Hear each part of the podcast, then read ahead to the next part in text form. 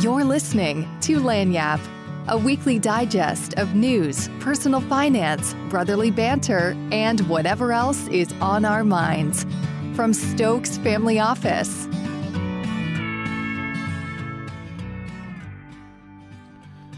All right, Doug and Greg Stokes, Lagniappe podcast. Uh, today is uh, Friday the 13th, uh, January 13th, 2023.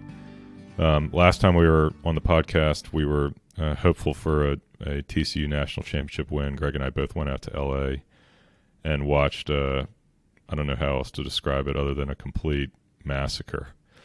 Um, so unfortunately, uh, our all, our alma mater's uh, season ended on a sour note, but um, uh, it was a great season to watch, and uh, hopefully there's some continued success for that team. moving on, though, I don't think we want to talk about that any further. Greg, what do you think? Absolutely not. yeah. Okay. So, um, moving on. Last last week we really talked about uh, narratives and uh, and and basically trying to debunk the narrative that was uh, perpetuating through markets and the economy, and, and really the narrative at the time was recession, bear market, um, fear, etc. Uh, it seems over the last really ten days that's shifted um, now we're talking about, especially after this week's inflation print, where uh, core CPI uh, came in at 5.7%, CPI came in at 6.5%. The narrative has shifted slightly to is it's there's a potential for what's called a soft landing, in which uh, inflation comes down without major economic pain.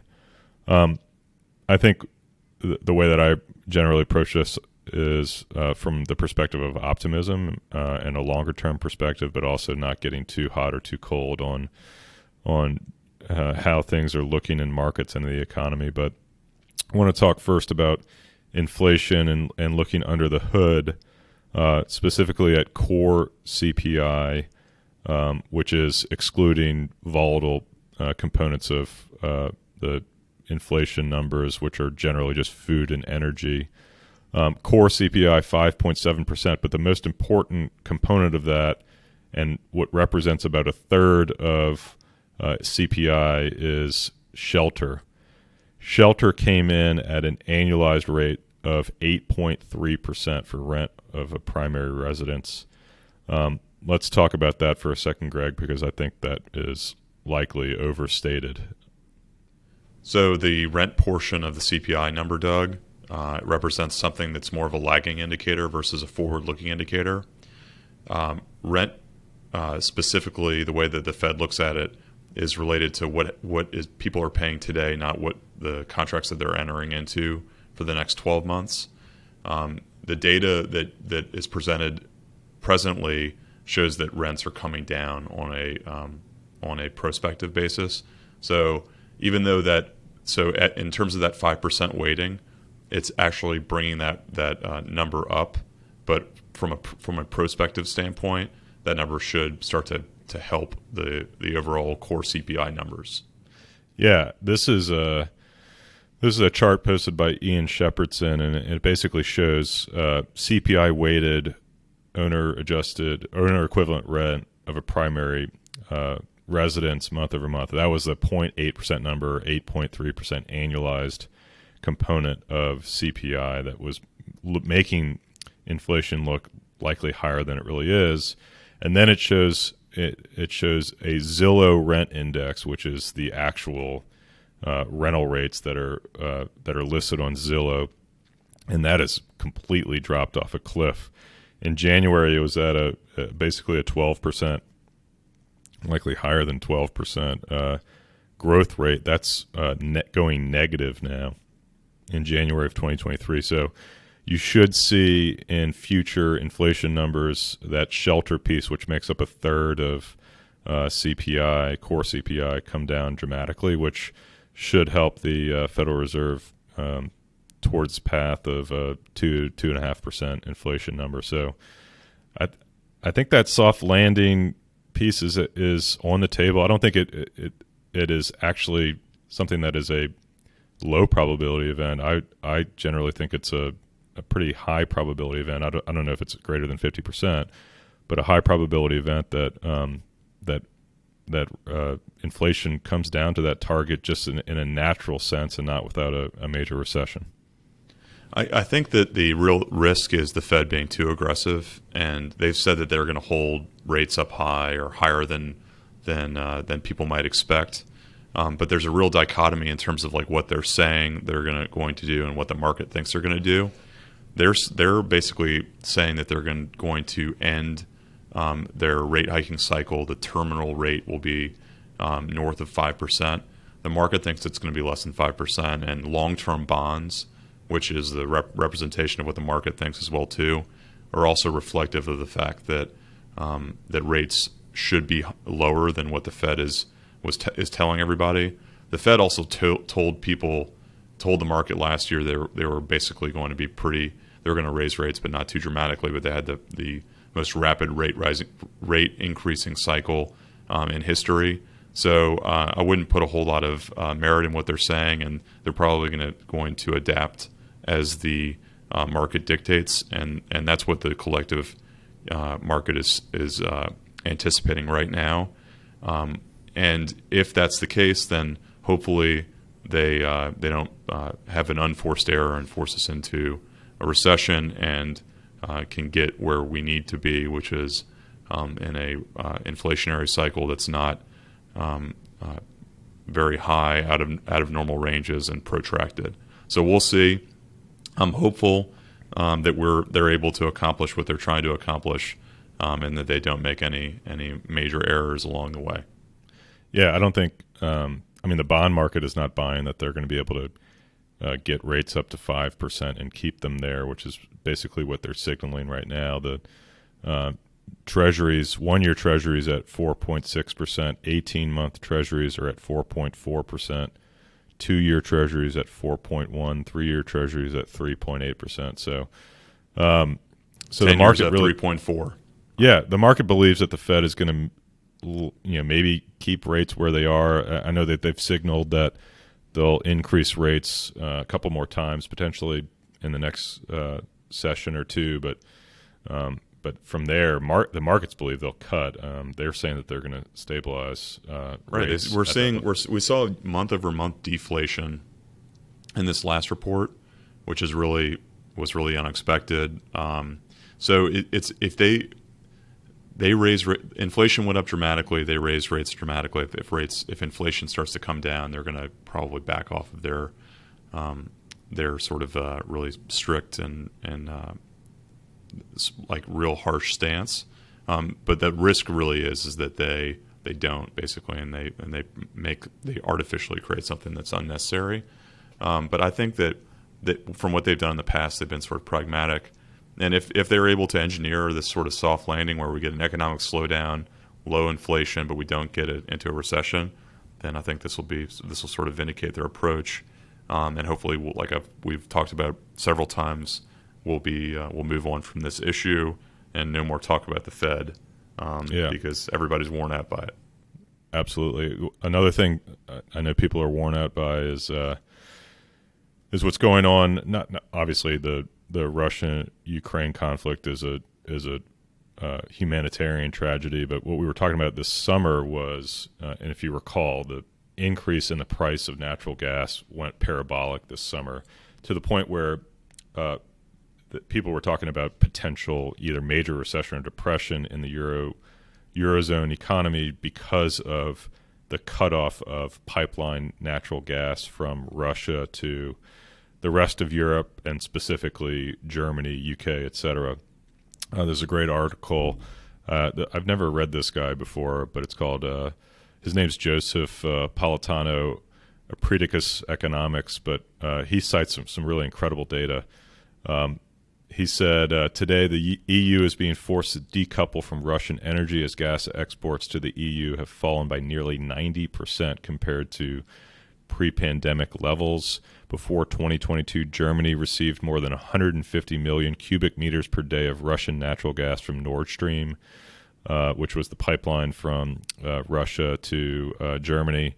Today, the opposite is true. Nothing flows through the Nord Stream pipeline after the apparent sabotage earlier this year but Germany has just started importing LNG through the newly built terminal in Wilhelmshaven and has more LNG import capacity on the way. What is what is amazing is that there has not been an, a drop off uh, per this article in uh, natural gas demand in Europe, yet the 90% de- decline from uh, Russia to uh, the eurozone has been completely replaced by uh, liquefied natural gra- gas imports uh, through the sea and also pipeline from Norway and from North Africa, and then the United States has been a major beneficiary of the cutoff of Russia. So um, all of that fear over the summer related to, and we're going to talk about the stock market in uh, in Europe in a second, but all the fear related to the uh, the eurozone crisis and really July and August uh, is is basically a, a, nothing burger at this point. Right, and uh, like the other thing that's really interesting that went in Europe's favor is they're having like a historically warm winter right now. Right. Um, so they're not exceeding sort of their uh, predictions as it relates to the, the natural gas usage, um, even though they're keeping up with um, natural gas usage, like you mentioned from a historical standpoint.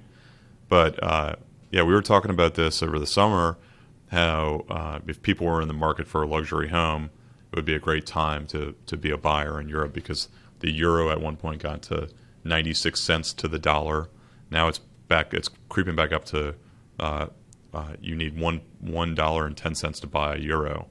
Um, so things definitely look um, more stable there.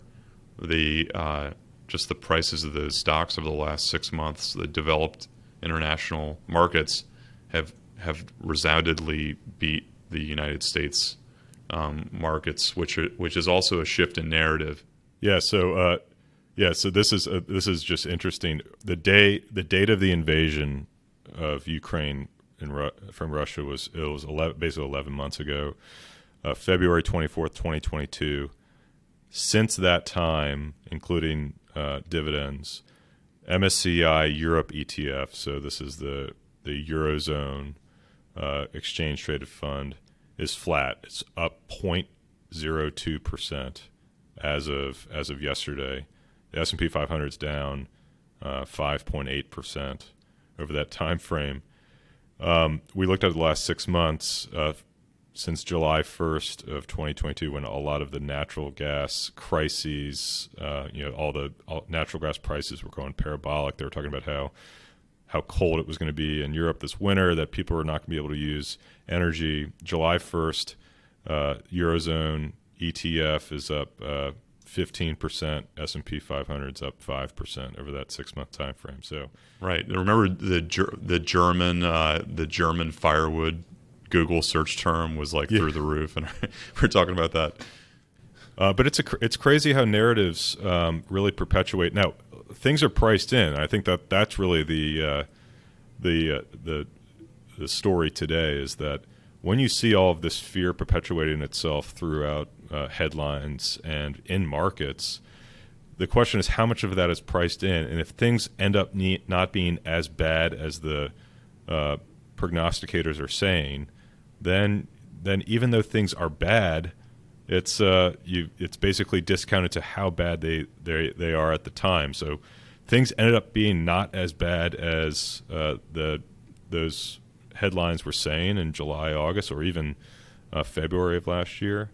And as a result, that area of the market has outperformed other areas because um, you know the a lot of that negativity was priced in at the time. If you find um, yourself as an investor emotionally uh, invested and, and, emotionally manipulated by some topic, uh, chances are you're probably like, for example, like during the the uh, Russian invasion, there was a, a the general crowd basically was like, you know what, I'd rather just keep my investments um, uh, domestically in the United States, you know, where it's more solid, uh, et cetera. And likewise, people in 2021 were um, were wanting to buy more growth oriented, U, large cap U.S. stocks because their emotions were telling them, my, my neighbor's getting rich and I want to be a part of that as well too. If you find that greed emotion and fear emotion is playing, um, you're most of the time. I don't know about most of the time, but a significant amount of the time, you're you're better off doing exactly the opposite of what your sentiments are telling you to do. And that just that statistic that you just explained in terms of the fact that from the point of invasion till present, if you would have, most people were pro- were thinking, I got to get out of Europe because it's going to be a depression and people are going to be there's going to be riots in the streets because nobody's got electricity and people are freezing, etc. If you would have done the exact opposite of what your emotions were telling you to do, then you would be better off um, uh, buying into that situation than than if you would have uh, would have wanted to go shoreside with your money, basically. Yeah, it's. Uh, I mean, markets were flat uh, since the invasion in Europe, and I think it's uh, it's pretty amazing.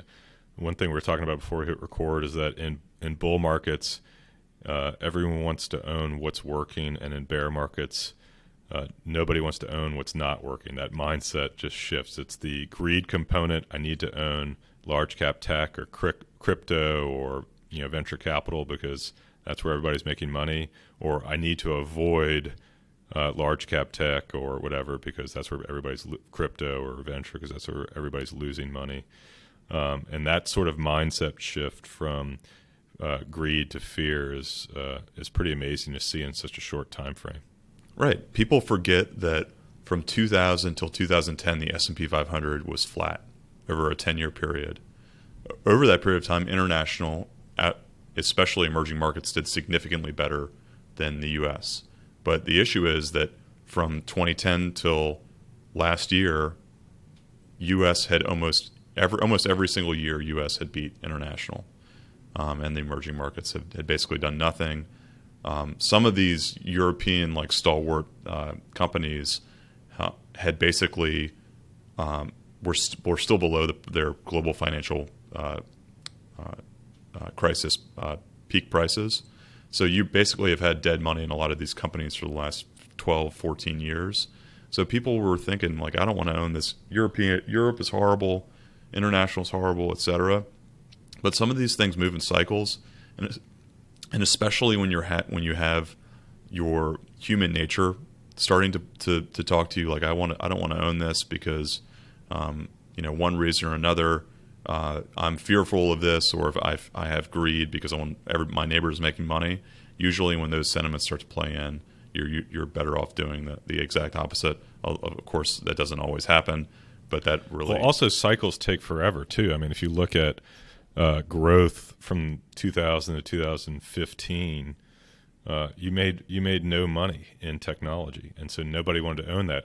Everybody wanted to own energy, um, and so it just ta- 15 years is a very long time to to wait, and so and it's basically I mean it's like half of a career that you're uh, that you're waiting for something to happen, uh, and so it's impossible. It's easy to look at it on a chart and say, look, if you would have just been averaging in over this entire time, you would have gotten this major, uh, you know, boom in markets in a very short period of time.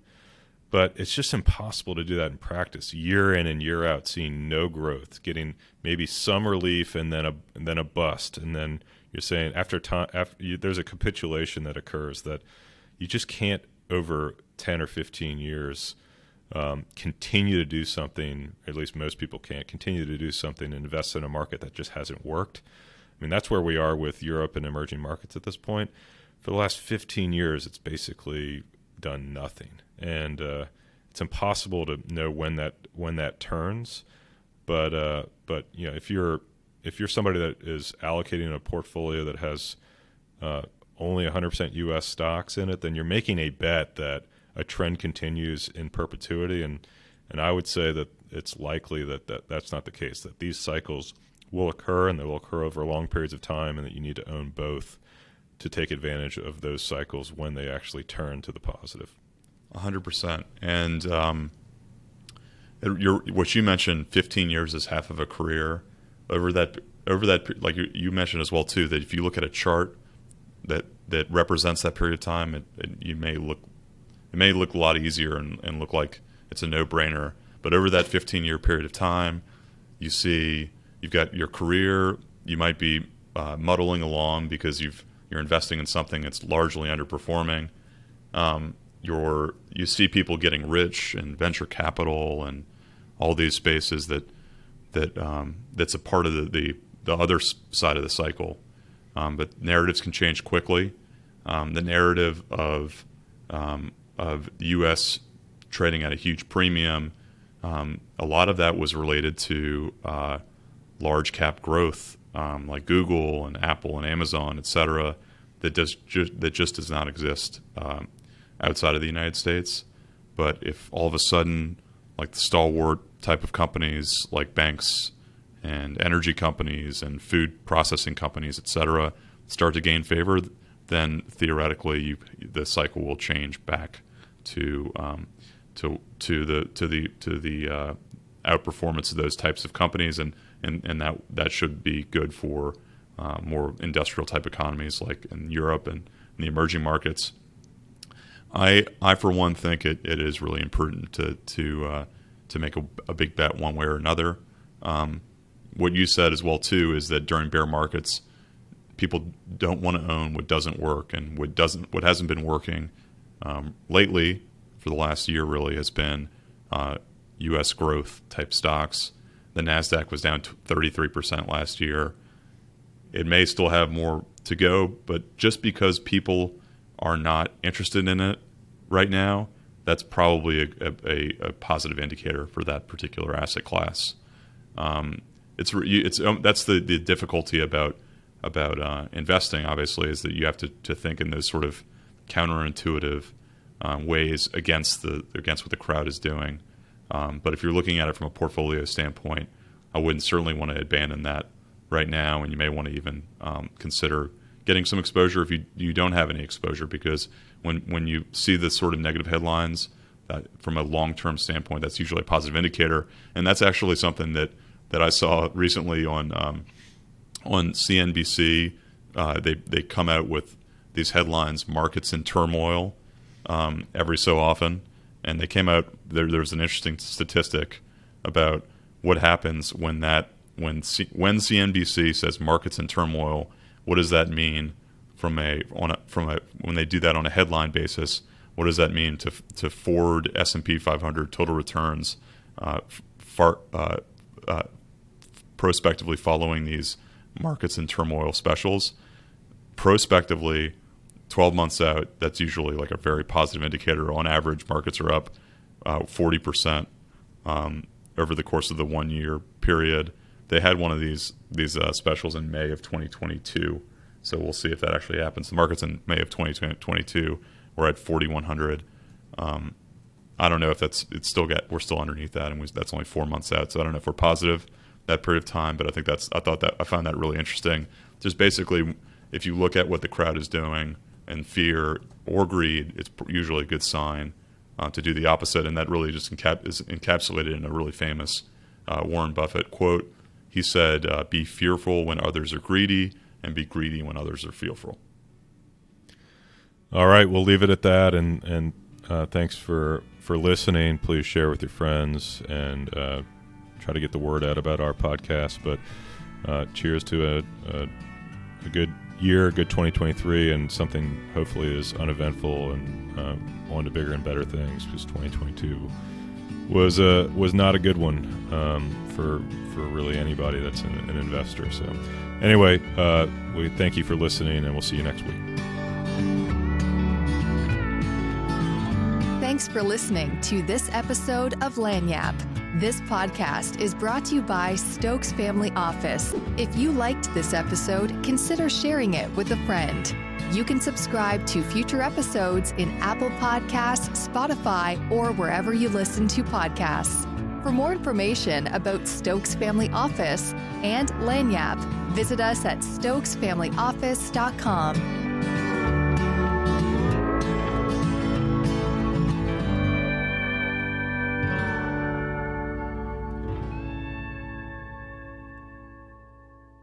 The information in this podcast is educational and general in nature and does not take into consideration the listener's personal circumstances. Therefore, it is not intended to be a substitute for specific individualized financial, legal, or tax advice. To determine which strategies or investments may be suitable for you, Consult the appropriate qualified professional prior to making a final decision.